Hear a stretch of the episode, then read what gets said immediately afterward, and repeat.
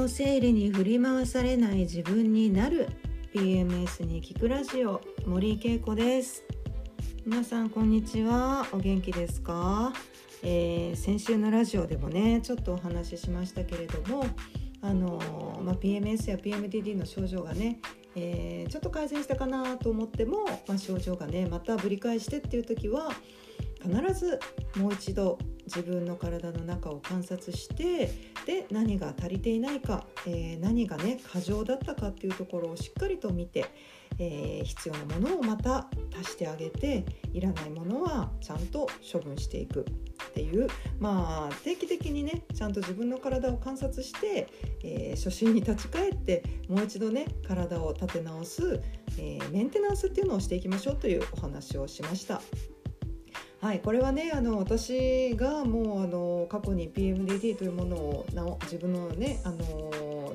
体質改善だったりとか生活習慣改善だったりとかで、えー、症状がもう出なくなってからも私自身がやっぱりずっとそれを心がけてやってきてるんですね。でそれであのやっぱり年々新しい発見もあって新しいね体質改善の方法を自分の中に取り入れたりしてまあ本当に症状としては年々良くなってきていますで特にやっぱり精神症状の方はもうとても安定してきてあの治るんだなっていう実感がねやっぱり年々今でもあのあります。ですのであの、ね、こんな症状が一生続くんじゃないかとか閉経するまで続くんじゃないかって感じている途方もないね。あの不安がある時っていうのはもちろんあの分かります。私もそういう時をね過ごしてきたので。ただあの信じていただきたいなと思います。あの体質改善や、えー、考え方の改善、えー、心理的なうんそうですね。あの思考の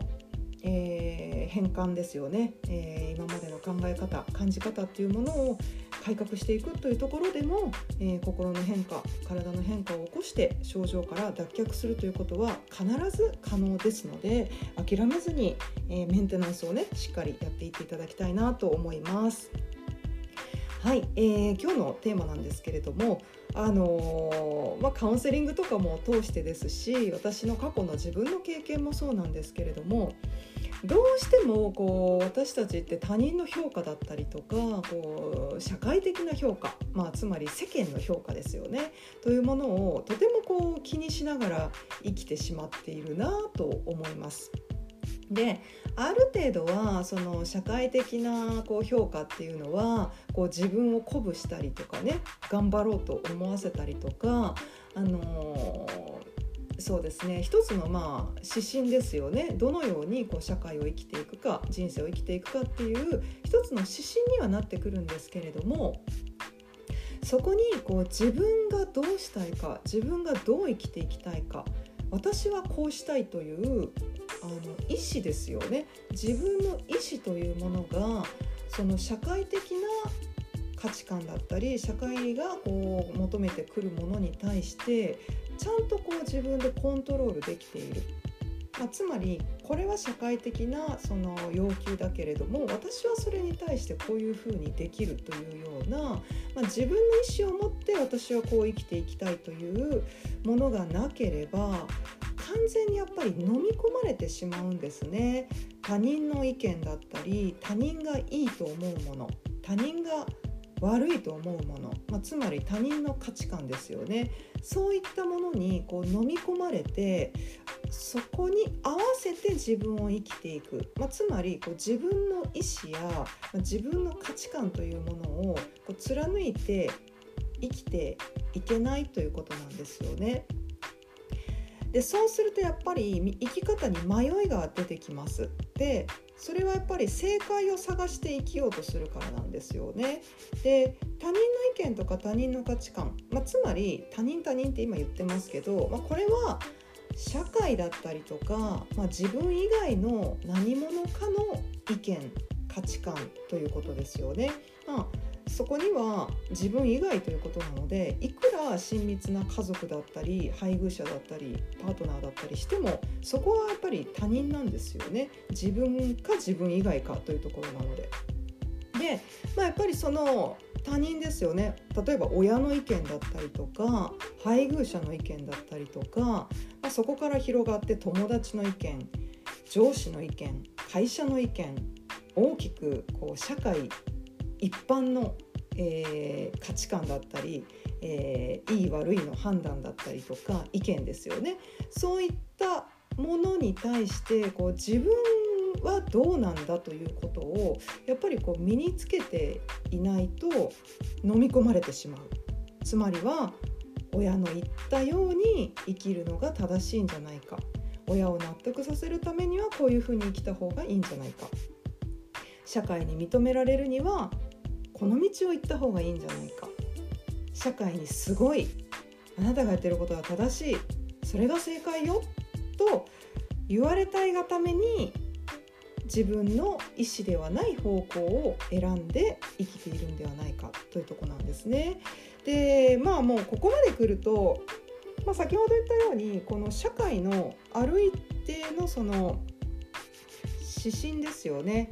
世間ではこういうことが今普通というか、まあ、あの社会常識となっていたりとか、まあ、価値観の、まあ、中間地点ですよね大体大多数の人がこう思ってるなというような意見に対して、まあ、自分がねそこにこう合わせて生きていっているということはあなたの意見あなたの生き方あなたのこう感じるところって本当はどうなのっていうとこなんですね。でそれはやっぱり本当の自分がこう求めている生き方と100%合致することっていうのはすごく少ないと思うんですよ。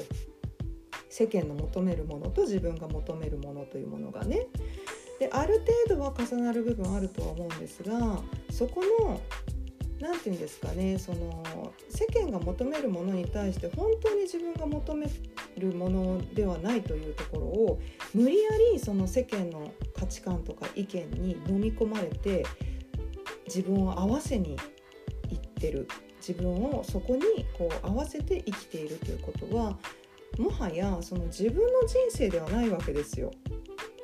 社会でいいとか世間が素晴らしいと言っている価値観というのはその他大勢の人の集合的な意識の中で作り上げられたものなんですよね。ということは他人がそれをいいとか他人がそれを評価しているというところで自分の人生を合わせているのでもはや自分の人生を生きているわけではない他人の人生を生きているようなもんなんですよね。で私たちは知らない間にそういう生き方をどうしてもしてしまいます。なぜかというとやっぱりこの社会的なその価値観とか人のこのいい悪いというようなこう、まあ、ジャッジですよねそういったものっていうのはやっぱり私たち子どもの時から身につけていってしまってるんですね知らない間に。例えば赤信号を渡るのは悪いことだよ青信号で渡るのはいいことだよというような本当に簡単なことですよね。あのー、もっともっと小さい時にはおトイレはちゃんとトイレでしなきゃいけないよトイレでしないっていうのはおかしいことなんだよっていうような感じで、まあ、ある意味何が常識で何が常識でないというようなこう価値観の植え付けっていうものを子どもの頃からあらゆるレベルでされているんですよね。それがいつの間にか学歴っていうのはこうなんだよ社会に出て働くっていうことはこんな会社に入るっていうことがいいことなんだよっていうような形で、まあ、あのおむつを外すことから信号を渡ることからっていうような小さなその価値観の植え付けっていうのがどんどんどんどんとその多様になっていって、えー、自分自身の中にその価値観っていうのを、まあ、植え付けられていっているっていうことなんですね。でまあその過程の中でやっぱりあのいや私はこう生きたいんだわっていうところにどこかでやっぱり気づいて自分らしい生き方をしていかないとどうなるかというとやっぱりそれは他人に支配された人生を生きているということになっちゃうので病んじゃうんですよね精神的に。だってこう自分がこう生きたいと思っているところに逆流してこう世間に合わせていってるということはやっぱり精神的にも肉体的にも負荷がねかかってきますよね。ストレスだったりプレッシャーだったりとか常に他人の目を気にしている他人の意見を聞いてしまっている。それによって自分らしい行動をすると人にどういうふうにジャッジされるんだろう。人にどう思われるんだろう。人にこんな風に思われると嫌だなっていうようにビクビクビクビクして毎日を生きなきゃいけないということになるんですよね。これは本当に心身を蝕んでいくものだと思いますでまあそういった方がねやっぱり生理前とかに調子を崩してカウンセリングに来てくださるんですけどもやっぱりねそういうこうこれまで自分らしさっていうもので生きてこられなかった人っていうのはとても多いなというふうに感じます。でじゃあ自分がそのねあの世間が求めるものとかにあの合わせないでどういうふうに生きていけばいいかっていうと正解って正直ないんですよね結局のところは自分の納得自分の何、えー、て言うんでしょうね決めたことへのその信頼というものではないかと思うんですね。で例えばこう私のあの仕事で言いますと私は PMDD のカウンセラーというのを自分で名乗っています。でこれは私はとても自信を持って名乗っているんですね。なぜかというと自分自身が経験してものすごくひどい症状を経験してえー、起死燃料があり自殺未遂のようなねその近いものがあり本当にあの狂気の沙汰で精神病院にねあの海外でえー、一晩救急車で精神科にぶち込まれたっていう経験なんかも踏まえて本当にあのひどいひどい生理前の症状というものがあったんですね。でそれをまあ自分の中でさまざまに解決方法を見いだしてきたという、まあ、自負がありますので自分でもう PMDD のカウンセラーというふうに名乗らせていただいてるんですね。でただねあのやっぱりここにね 疑問を持つ人もたくさんおられるみたいで結構あのネットとかあのアマゾンのね私の本の書評のところですねあのレビューにも書かれていたりするんですね。あの資格も持ってないのにやっているだったりとか、えー、今はねあのまあこれはあの私への意見ではないですけれども、まあ、世の中ねカウンセラーって勝手に自分で名乗ってねあのやってる人がいっぱいいるけど、まあ、そういうのがこういるからダメなんだみたいな感じでねあのちゃんと資格を取るべきだとか臨床心理士になるべきだ公認心理士になるべきだというような意見もあります。でまあそれはまあごもっともだとは思うんですけれども、えー、まああの資格を取るというのも一つの選択肢ではあると思うんですが、えー、方や別の意見もあるんですね。あの臨床心理士とか公認心理士とか、まあ、資格を取った、えー、カウンセラーであっても全然私の気持ち分かってくれなかったっていうような状況もやっぱりあるわけですよ。まあ、つまり資格を取ったからって言ってカウンセリングができるわけないよねみたいな意見ももう本当に山のようにあるわけなんですね。そうなった時に私がいちいちこう他人の意見を聞いてるともう収集つかなくなるわけです。型や資格を取るべき絶対に取った方がその人のことを信頼できるとかねあのやっぱりその国に認証されたとかある機関に認められたっていうことはやっぱりそれだけの価値のある、えー、学びのある人だということでそういう意見もあるわけです。かたやねそんな資格を取っても私がカウンセリング行った時に余計傷つけられたわっていうような意見もあるわけでだからカウンセラーっていうのは資格があるからってできる仕事じゃないっていう意見もあるんですね。で私が例えばそのね外部の意見に耳を傾けてあじゃあやっぱ資格取った方がいいんだわっていうふうにもう本当に今から、まあ、大学に行き直して大学院に入って6年かけてまあさまざまなねその心理系の資格を取るのかっていうとそれはやっぱり人の意見に惑わされて動かされてしまっているということなんですよね。まあ、かといって、えー、カウンセラーってその資格があるからといってできないんだわという意見にも、まあ、丸々賛同でもないんですね。というのもさまざまな人がいるわけですよ。あの資格を取っていてもあの素晴らしいカウンセリングができる方もおられますし資格がなくても素晴らしいカウンセリングができる方もいて、まあ、つまりさまざまそれぞれなんですよね。ということはね誰かの意見を聞いて生きていくということはものすごく迷いが出るし自分のやっていることにも自信がどんどんなくなってくるしまあ、つまりどう生きていっていいか分かんないってことになるんですね。ですのでいや私は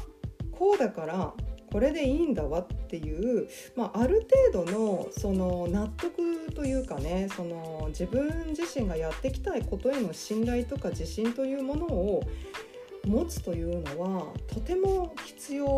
ですね。でそれはとても怖いことでもあると思うんです。もし間違ってたらどうしようとかね。これをやって人にこういうふうに言われたらどうしようっていうふうに結構ビクビクするところっていうのはあると思うんですけどもそのビクビクは何でかっていうと今までそういう生き方をしてこなかったから慣れてないだけなんです。はい。あのもうねあのもう私らしく生きていくいくわっていうもう人に何て言われてもいいのっていうようなねこう生き方を少しずつ少しずつ、えー、水に慣れていくような感じでねちょっとずつ足のつま先から水につけていくようになるともうそのうちね知らない間にあめちゃくちゃこれ海って気持ちよかったのねって言ってスイスイ泳げるぐらいもう他人の意見ってどうでもよくなっているっていう境地までいけるかもしれないわけですよ。ですのでまあビクビクして怖いっていう気持ちはとってもわかるんですけどそれは多分ね慣れてないだけなんです今までずっと人の意見聞き続けてきてしまったから急に自分の意見を出せって言われても慣れてないからビクビクするのは当たり前ですよ一回もね、あのー、海で泳いだことない人が急にねこう水に入ってもうスイス泳げるかっていうとやっぱそういうわけではないわけですよね。ですので、まあ、少しずつね海のこの水をつま先につけて手で触ってみて顔をつけてみてあいけそうだなって思ったらもうちょっと先に行くっていうような形であの、自分のねこう感覚ですよね自分が触れてる水の感覚だったり砂浜の感覚だったり風の感覚っていうのを信じてあこれだったら私いけるっていうように少しずつ自分のこう生き方自分のその意見とか価値観というものを大切にそれが浮き輪になってくれますので海を泳ぐ時の。はいあのー、しっかりとその自分の意見自分の価値観自分がこういうふうに生きたいっていうような、えー、空気をねしっかりと浮き輪に入れて大きな海にこう泳ぎ出していただきたいなと思います。はいあのー、今日はね、まあ、このようなお話で、まあ、他人の意見とか他人の価値観に合わせて生きていくってことは、まあ、もはやね自分の人生を生きていないということなので、まあ、自分の人生生きていないとなるともう本当にあの肉体的にも精神的にもプレッシャーとか圧がかかってくる生き方をしてるということなので心も壊すし体も壊すという、まあ、本当にこれはもう自然の摂理的なことにえー、つながってきますので是非少しずつ少しずつこう自分のねあの生き方、えー、自分の意見価値観というものを大切に、えー、毎日過ごしていただきたいなと思います。でそのためには自分の内側の声ですね自分の、えー、内側の感じ方というものにもう一度こう意識を集中して自分の声に心あの心の声にね、えー、耳を傾けていただきたいなと思います。はい、えー、今日のお話はこのようなお話でした。また来週別のトピックでお話しします。じゃあ皆さん暑いのでしっかりね水分補給して元気に1週間過ごしてください。それではまた来週じゃあね